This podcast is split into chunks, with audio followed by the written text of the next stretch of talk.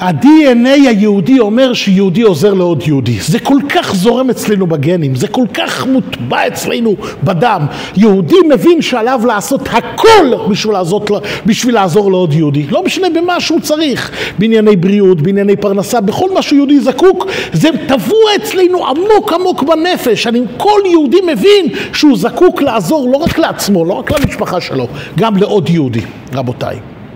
הוא לא מחכה שהיהודי יפנה אליו לעזרה.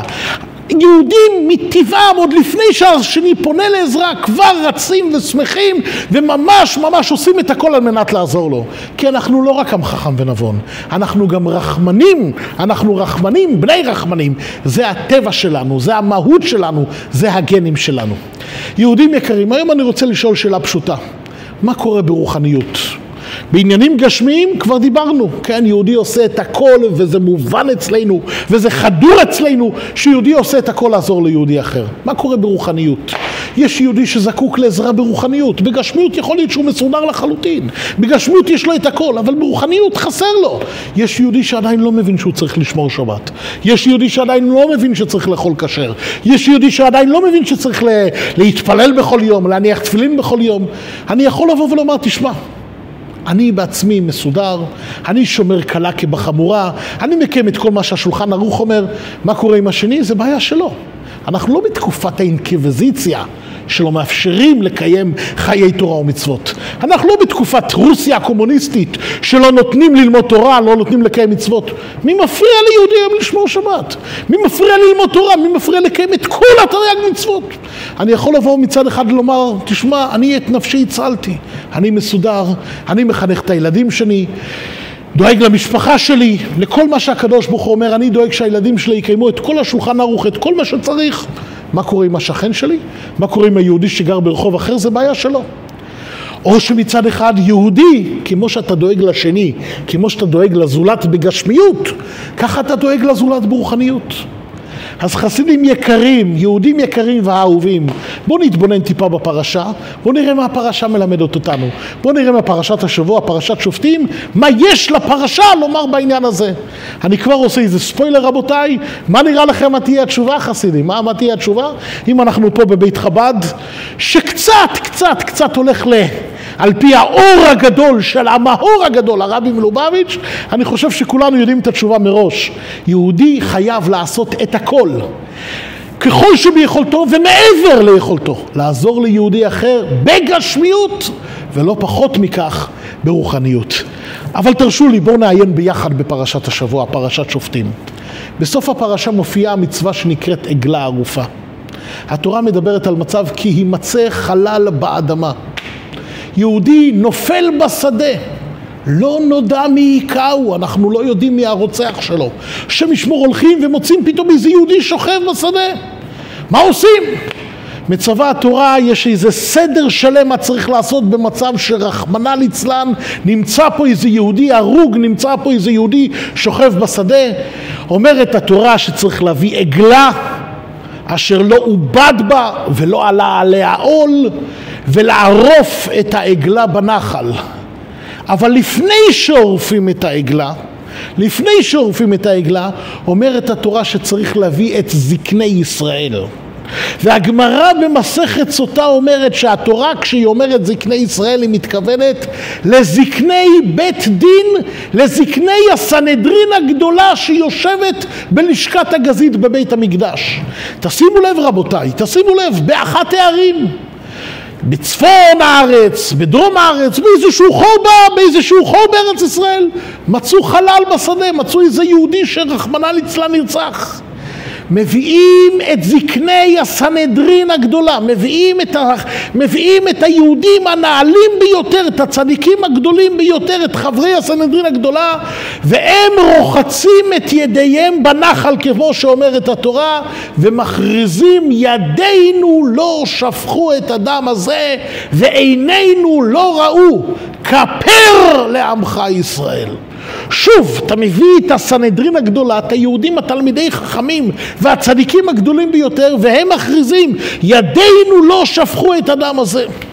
שואלת הגמרא במסכת סוטה את השאלה שכל יהודי שואל. וכי עולה על דעתך, מצאת פה יהודי, מצאת פה יהודי הרוג.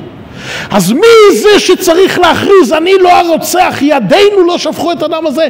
זקני בית הדין, זקני הסנהדרין הגדולה, היהודים התלמידי חכמים הגדולים ביותר, וכי הם חשודים בדבר?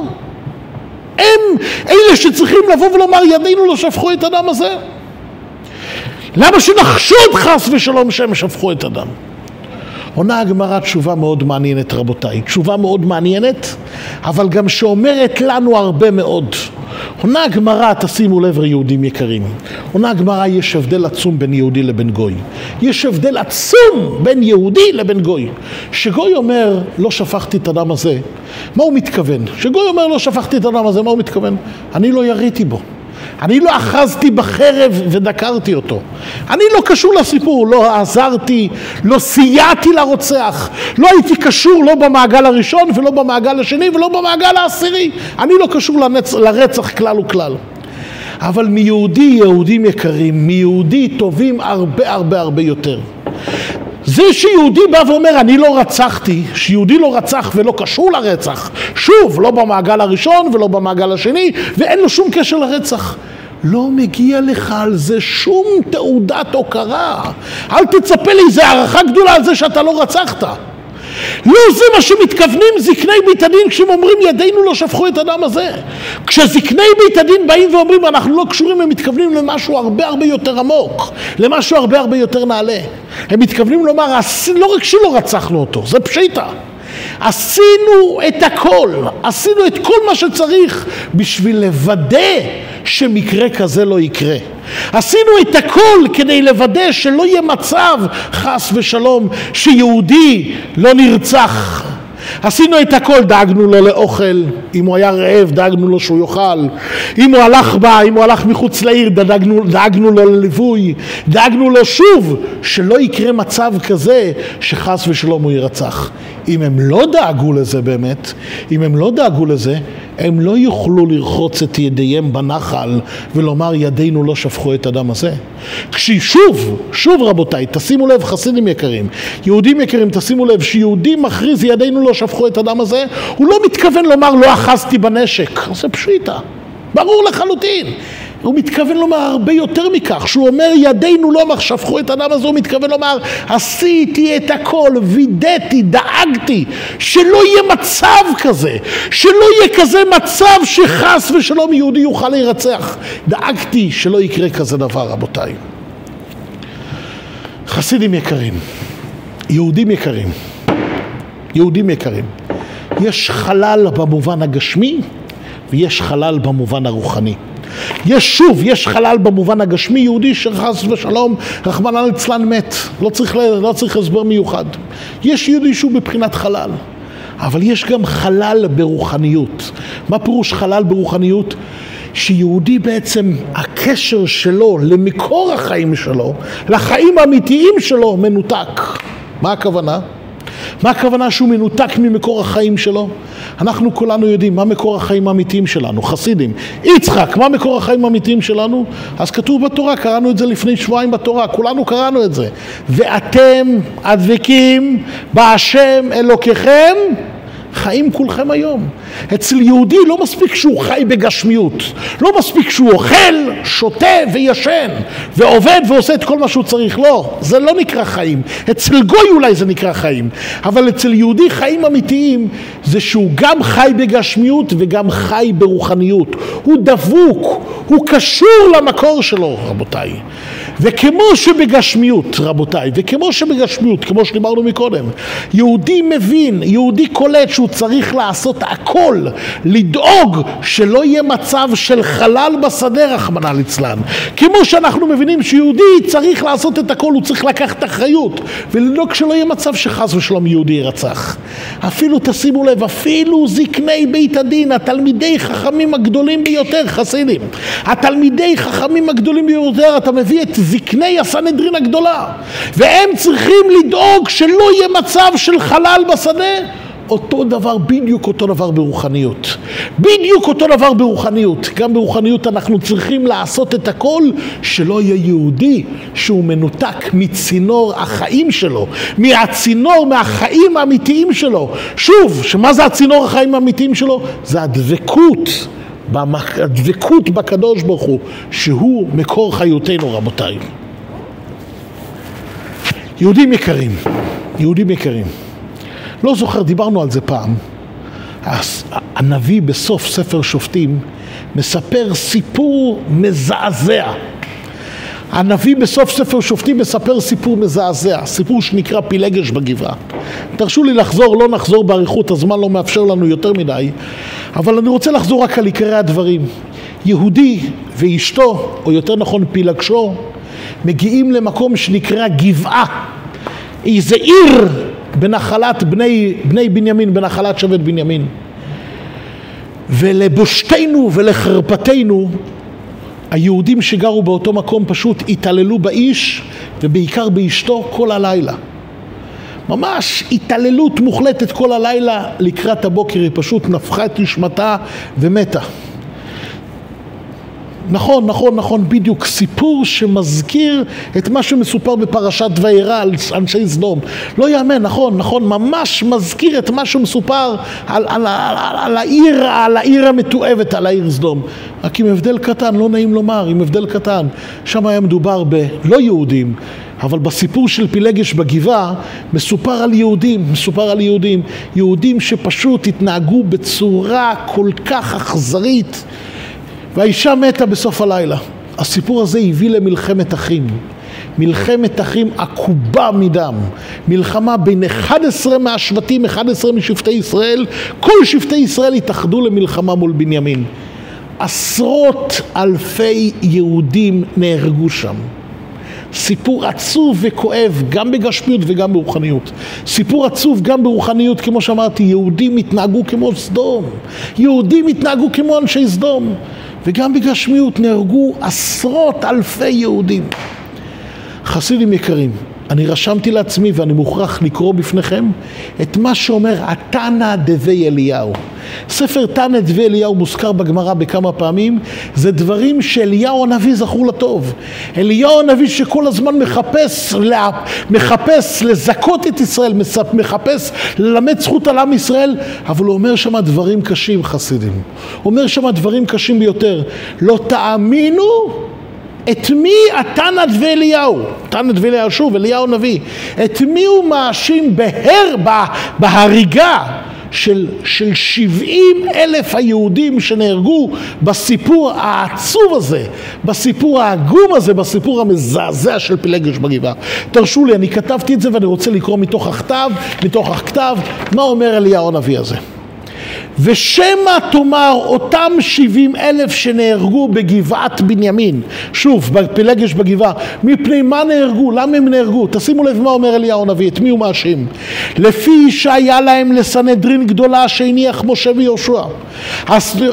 התנא אליהו אומר, תשמעו, הסנהדרין הגדולה באותה תקופה, מה הם היו צריכים לעשות?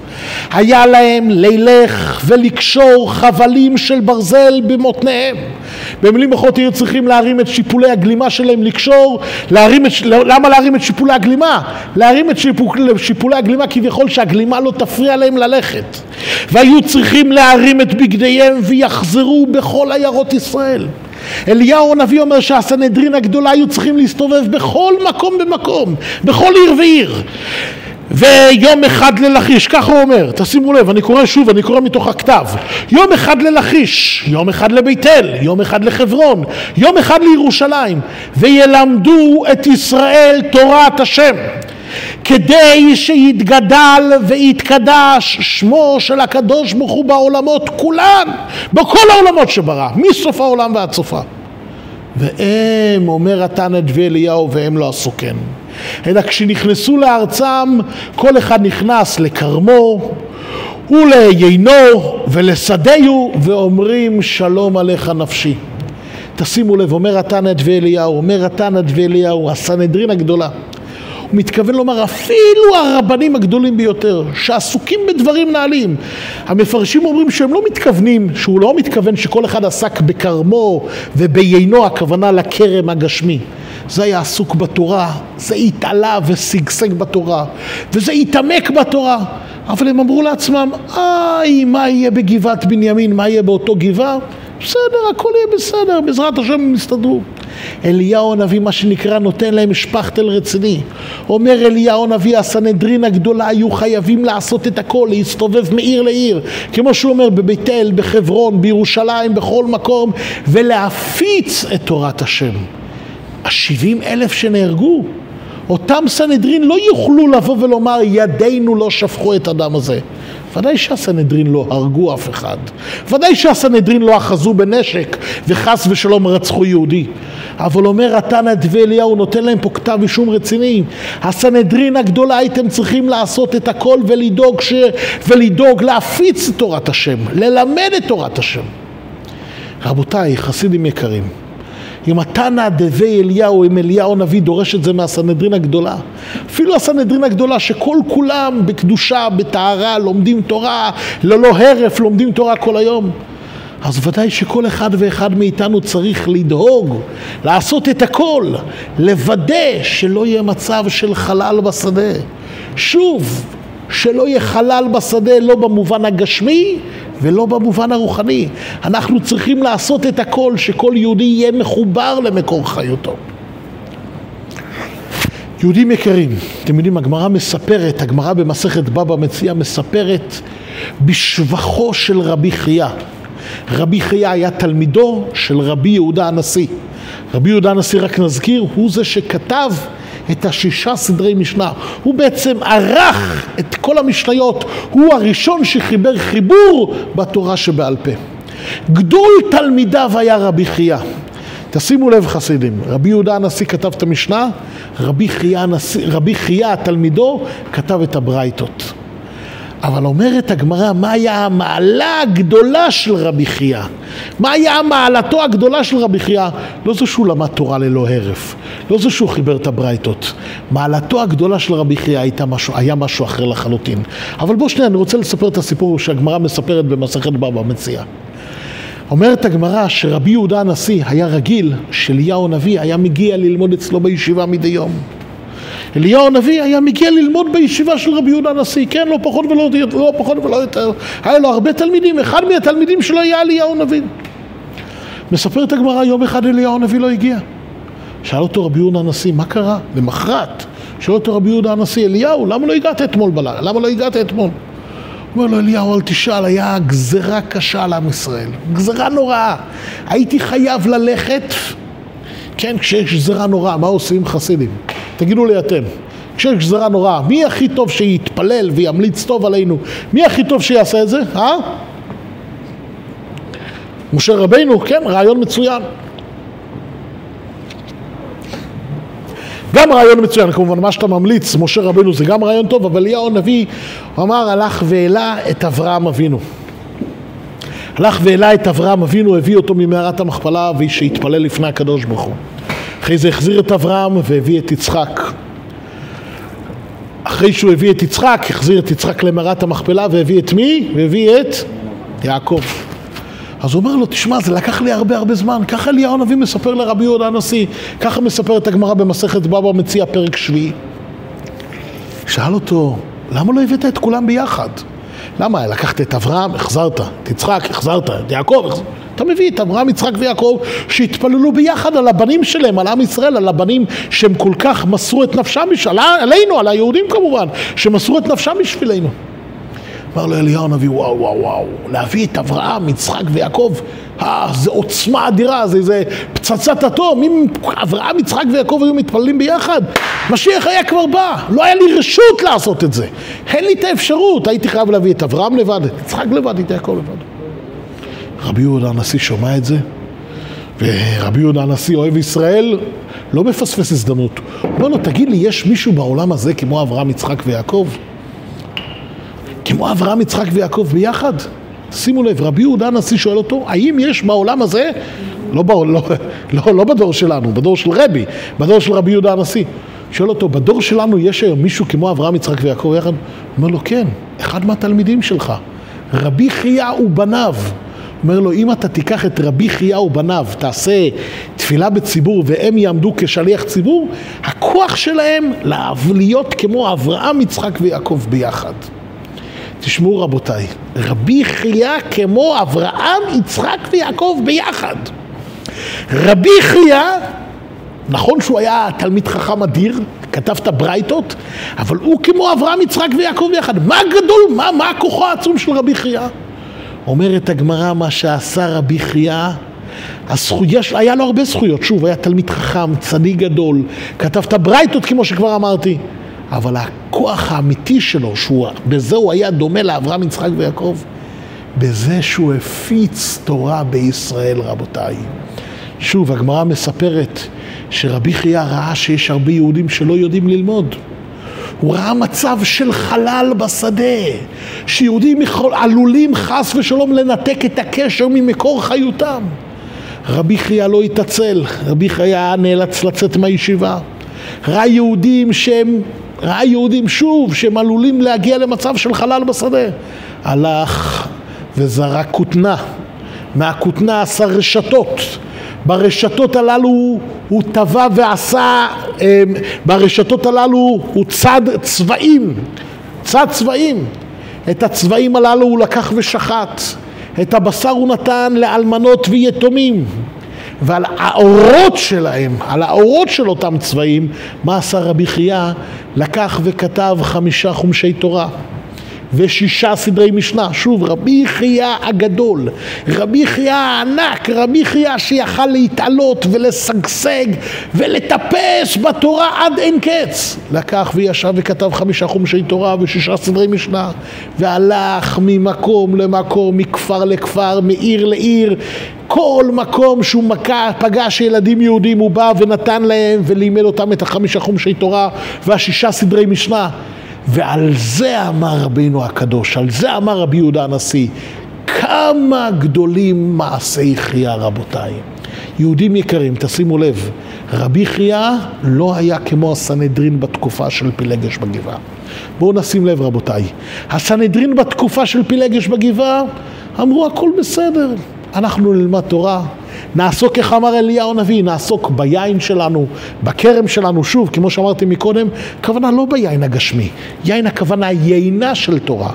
הם התעסקו בתורה, אבל מה יהיה עם עיירות ישראל? מה יהיה בבית לחם? מה יהיה בגבעה? מה יהיה פה? מה יהיה שם? מה יהיה באשקלון? הכל בסדר, לא יודע, לא הטריד אותם יותר מדי. השם ישמור זה הביא למצב שיהודים הידרדרו להתנהגות כמו של סדום. זה הביא למצב, כמו שאומר התנא דבליהו, ל-70 אלף יהודים שנהרגו במלחמת אחים. רבי חייא החליט, רבי חייא התנהג בצורה הפוכה לגמרי. רבי חייא אמר, יהודי לוקח אחריות על עוד יהודי. יהודי לוקח אחריות. בגשמיות וברוחניות אתה צריך לעשות את הכל שלא יהיה מצב של חלל בשדה. יש לך שכן שלא יודע מה זה שבת, זה האחריות שלך. יש לך את שכן שלא יודע מה זה תפילין, זה הזכות הגדולה והאחריות הגדולה שלך. כן, מה היה קורה אם היה לך שכן רעב? תגיד לי אתה, שמעון, תגיד לי, שמעון, מה היה קורה אם היה לך שכן רעב? יש לך שכן שתדע שהיום הולך, הילדים שלו הולכים לישון רעבים. אתה יכלת לישון בשקט או לא יכלת לישון בשקט? לא יכלת, טוב מאוד, סימן שיש לך טבע של יהודי. אז אומר, הפרשה שלנו מלמדת אותנו, שגם ככה זה בגשמיות, טוב מאוד, ככה צריך להיות. בגשמיות אבל גם ברוחניות. יש לך שכן שלא ידע מה זה תפילין בשבת. יש לך שכן, עוד מעט מתחילה שנת לימודים, נכון חסידים? עוד מעט מתחילה שנת לימודים. אתה צריך לעשות את הכל, כמו שאתה דואג שאת. לא היית, היית חסר מנוחה אם הילדים שלך היו הולכים לבית ספר ש, שמחנכים שם על... לימודים בלי אמונה בהשם, נכון? לא היית יושן בלילה. לא היית מאפשר כזה דבר, נכון? לא, אין מצב, אין מצב. לא היית, לא היית, לא היית מאפשר את זה, לא יכול להיות כזה דבר. בדיוק אותו דבר, בדיוק אותו דבר אומרת לנו התורה. אתה צריך לעשות את הכל שלא יהיה חלל בשדה, שלא יהיה יהודי שנופל בשדה, שלא יהיה חלל באדמה, לא נופל בשדה, לא בגשמיות, לא ברוחניות. יהודים יקרים, ככל שנדאג לעוד יהודים, בגשמיות, ברוחניות, האחדות בינינו היא זאת שתביא את הגאולה בקרוב ממש, בשמחה ובטוב לבב, ושמחת עולם על ראשם בקרוב ממש. תודה רבה יהודים.